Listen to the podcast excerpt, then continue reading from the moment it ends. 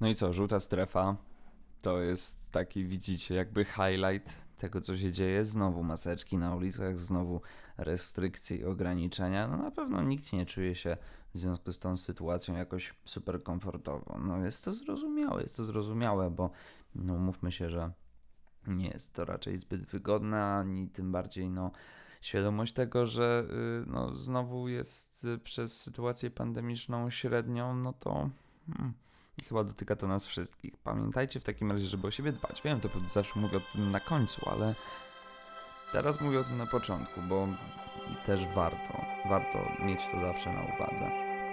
My natomiast jedziemy z kolejnym odcinkiem Bitcoin Radio. Zaczynamy. Hej ho! Bitcoin.pl Największy polski serwis poświęcony kryptowalutom i technologii blockchain. Dobry to był tydzień dla Bitcoina, słuchajcie, ponieważ y, po raz pierwszy od dość dłuższego czasu udało mu się przebić granicę 11 tysięcy dolarów. Wydarzyło się to w piątek, słuchajcie, tak, tak, w piątek. Piątek weekendu, początek, piątek, początek 11 tysięcy na Bitcoinie. Jak zaczynaliśmy z poziomu 10 tysięcy dolarów, 10 600 dolarów, tak kończymy ten tydzień na 11 300. E, fajny wynik, na pewno wszyscy są bardzo zadowoleni, że Bitcoin wreszcie idzie do góry, no to jest w końcu 6% wzrost w ciągu ostatniego tygodnia. Mm, no i trzeba było na to całkiem sporo czekać. E, na bitcoin.pl oczywiście e, tej próby doszukiwania się tego, co mogło być powodem takiego wzrostu. No jest, jak się okazuje, jakiś tam sposób, powiedzmy, którą można by z tym powiązać. Na przykład e, brytyjski The Sun poinformował, że w listopadzie mogą ruszyć szczepienia na COVID-19 w poszczególnych angielskich miastach. Eksperci podkreślają jednak, że nawet jeżeli to prawda, e, bo no The Sun to jest troszeczkę jakby brukowiec, to może właśnie sama informacja o tych szczepionkach była jakoś e, takim motywatorem do tego, żeby ta cena, czy żeby ludzie mieli troszeczkę więcej pewności, jeżeli chodzi o to, w jaki sposób może zachować się Bitcoin. E, z innych wieści oczywiście odzdrowienie Donalda Trumpa. To też może być e, coś, co powiedzmy daje takie mm, poczucie, że jest jakby spoko. No i kolejna rzecz, czyli to, że oczywiście były w ubiegłym, czy w zasadzie dwa tygodnie temu kontrowersje wokół giełdy BitMEX, wokół ich e, liderów, wokół ich prowadzących czy kluczowych osób. Mm, teraz ta sytuacja wygląda tak, że E, te osoby, jakby cała ta afera związana z BitMEXem trochę przycichła, co mogłoby tak naprawdę spowodować, że e, ten kurs się nieco uspokoił i zaczął nadrabiać straty, które gdzieś wynikły w ciągu ostatniego tygodnia. To może być jeden właśnie z powodów, dla którego cena aktualnie kształtuje się tak, jak się kształtuje. Jak spojrzymy sobie na Ether, to sytuacja ta wygląda dość podobnie. E, zaczynaliśmy w ten tydzień jako no, taki poziom 351 dolarów. No, tam ta cena sobie po drodze troszeczkę wzrosła, trochę spadła nawet do 330, ale co najważniejsze w tym momencie jesteśmy, e, czy nawet e, przez sekundę powiedzmy, wyszliśmy powyżej 370 dolarów i cały czas gdzieś ta cena właśnie na takim poziomie się utrzymuje. E, jest to całkiem dobra informacja, znaczy, że Ether też powiedzmy w tym tygodniu podleciał te kilkadziesiąt dolarów do góry, mm, no, ale też jakby myślę, że to jest e, coś takiego, co pokazuje, że jakby cały rynek powiedzmy odnajduje się w tej sytuacji ostatniego tygodnia zdecydowanie lepiej. No, trzeba pamiętać, że um, rynek kryptowalut, niezależnie od tego, jaka to jest kryptowaluta, oczywiście z wyjęciem stablecoinów, co do zasady radzi sobie bardzo podobnie. Jeżeli powiedzmy duży gracz idzie do góry, no zazwyczaj wszystko inne też idzie do góry. To nie są lata te wiecie 2017, że 16, że gdy Bitcoin idzie do góry, to alty spadają.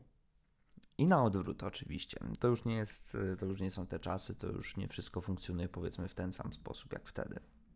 Dlatego no Ether radzi sobie całkiem ładnie, całkiem nieźle.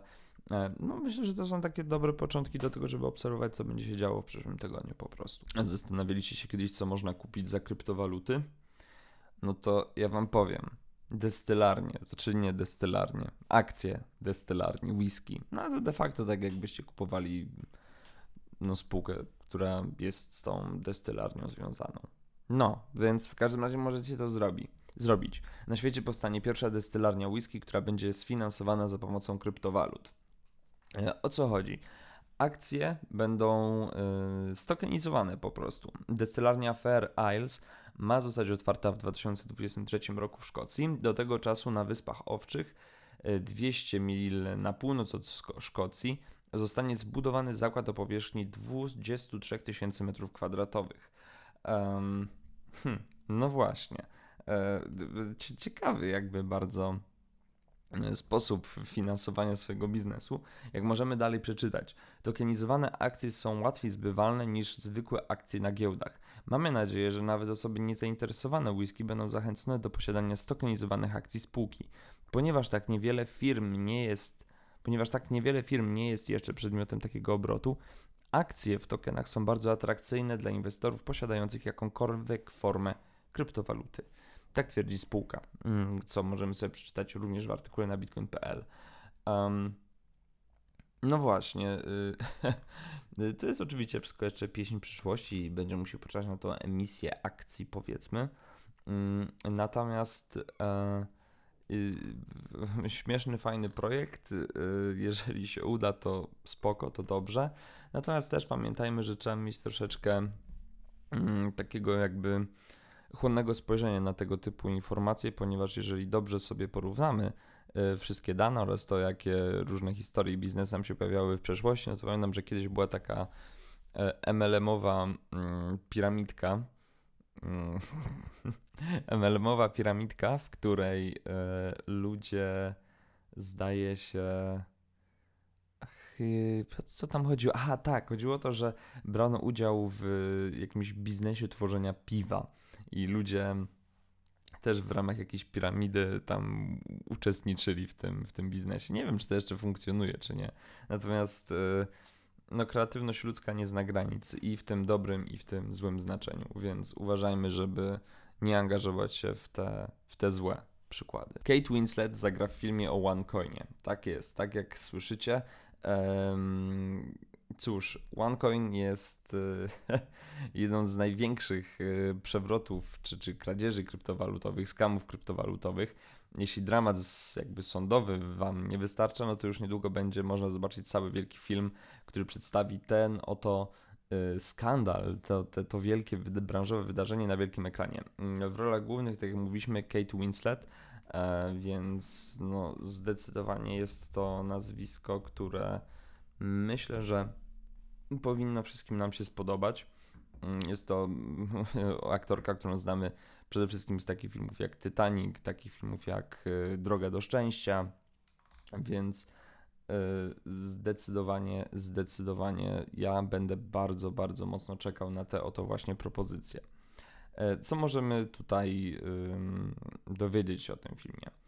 Y, jak donosi Deadline, za scenariusz i reżyserię odpowiadać będzie Scott Burns, który wyreżyserował wcześniej The Report, thriller polityczny oparty na raporcie CIA o torturach na islamskich więźniach, jakie miały miejsce po 11 września 2001 roku.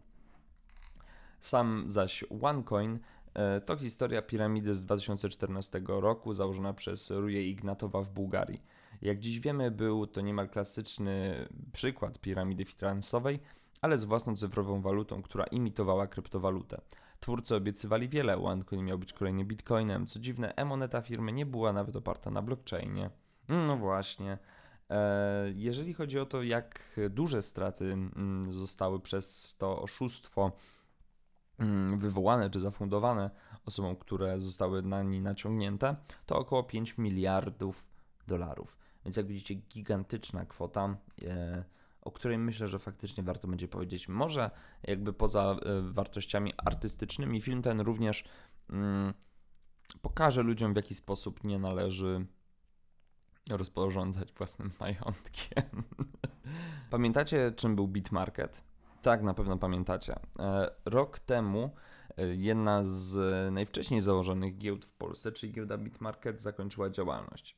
To z, zakończyła działalność to jest określenie delikatne bardzo. Mm, zdecydowanie lepiej byłoby powiedzieć, że y, zniknęła, przepadła, a inwestorzy i wszyscy inni użytkownicy, którzy funkcjonowali w obrębie tej giełdy, stracili w sumie 100 milionów dolarów. Około, oczywiście ciężko, jest oszacować tę kwotę.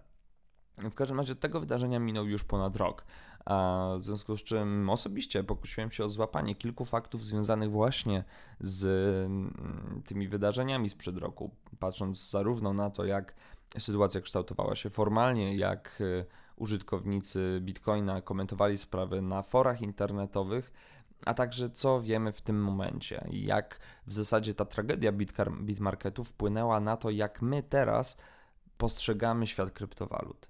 No mam wrażenie, że artykuł bardzo fajny, godny uwagi, zwłaszcza jeżeli chcecie zbliżyć się troszeczkę bardziej do tego gigantycznego skandalu, albo jeżeli troszeczkę go przespaliście, albo jeżeli jesteście w branży nieco wcześniej, od, przepraszam, od nieco krótszego okresu. Dlaczego warto na to spojrzeć? No, wydaje mi się, że przede wszystkim z kilku powodów. Jest y, to bardzo istotne, dlatego że w branży kryptowalutowej, może niekoniecznie w tym roku, ale ogólnie trafiamy bardzo często na różnego rodzaju oszustwa. Oszustwa te potrafią przebiegać, czy potrafią przywdziewać najróżniejsze formy. Czasami są to e, piramidy finansowe, czasami są to po prostu platformy, które chcą wyłudzić od nas pieniądze, a czasami są to po prostu projekty, które są prowadzone w tak skrajnie nieodpowiedzialny sposób, ale za to obarczone tak bardzo gigantycznym, czy nie obarczone, ale otoczone tak gigantycznym i świetnie prowadzonym i jaskrawo prowadzonym marketingiem, że inwestor nie jest w stanie czasami nawet zauważyć, na o czym tak naprawdę ten projekt może być i że tak naprawdę nie oferuje niczego nowego i nie jest w stanie niczego nowego zaoferować. Dlatego też yy, Bitmarket, jako przykład zeszłego roku z naszego poletka, przykład, którym zainteresowały się wszystkie główne media w Polsce, przykład, przez który jeden z założycieli giełdy stracił życie, jest przykładem dobrym, żeby pokazywać, w jaki sposób powinniśmy myśleć o kryptowalutach odpowiedzialnie. Ponieważ teraz oczywiście znajdujemy się w e, okresie umiarkowanego wzrostu. E, umiarkowanego wzrostu E, bitcoina albo umiarkowanej stagnacji, jak to woli, ale możemy być przekonani, że za jakiś czas bitcoin zacznie znowu bardzo mocno i zdecydowanie iść do góry. I kiedy to się stanie, znowu zlecą się sępy. I sępy znowu będą mówiły, co można, czego nie można zrobić, i że oczywiście wszystko jest możliwe, i że teraz tylko trzeba zainwestować w tę jedną konkretną kryptowalutę, żeby się dorobić do końca życia. Przestrzegam przed czymś takim, oczywiście, ponieważ jest to bardzo niebezpieczne. Pamiętajmy, że y, Bitmarket jest historią, która przede wszystkim powinna nas czegoś nauczyć. I mówienie w internecie czy głoszenie jednozdaniowych prawd typu nie trzymaj pieniędzy na giełdzie albo inwestuj tylko ile możesz stracić, to nie jest edukacyjne rozwiązanie, które będzie mogło pokazać innym inwestorom, w jaki sposób zachowywać się w konkretnym przypadku, ponieważ to, co jest najistotniejsze, to to, że w tym momencie zabrakło regulacji, zabrakło kontroli i przede wszystkim w momencie, w którym już można było rozpoznać, że z giełdą coś jest nie tak, było po prostu zdecydowanie za późno na to, żeby cokolwiek zrobić. Um, więc troszeczkę więcej uwagi, troszeczkę mniej sprowadzania trudnych sytuacji do jednego zdania. Co wydarzyło się z giełdą Bitmarket tak naprawdę? E, hmm.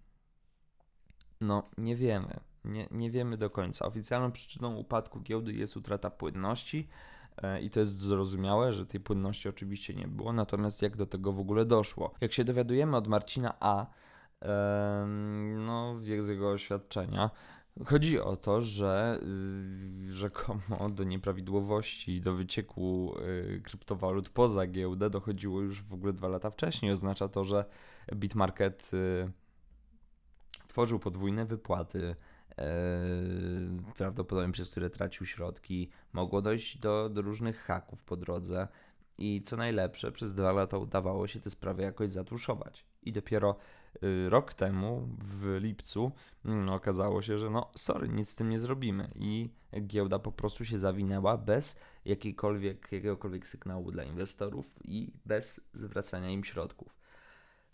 Sprawa iście tragiczna, iście karkołomna.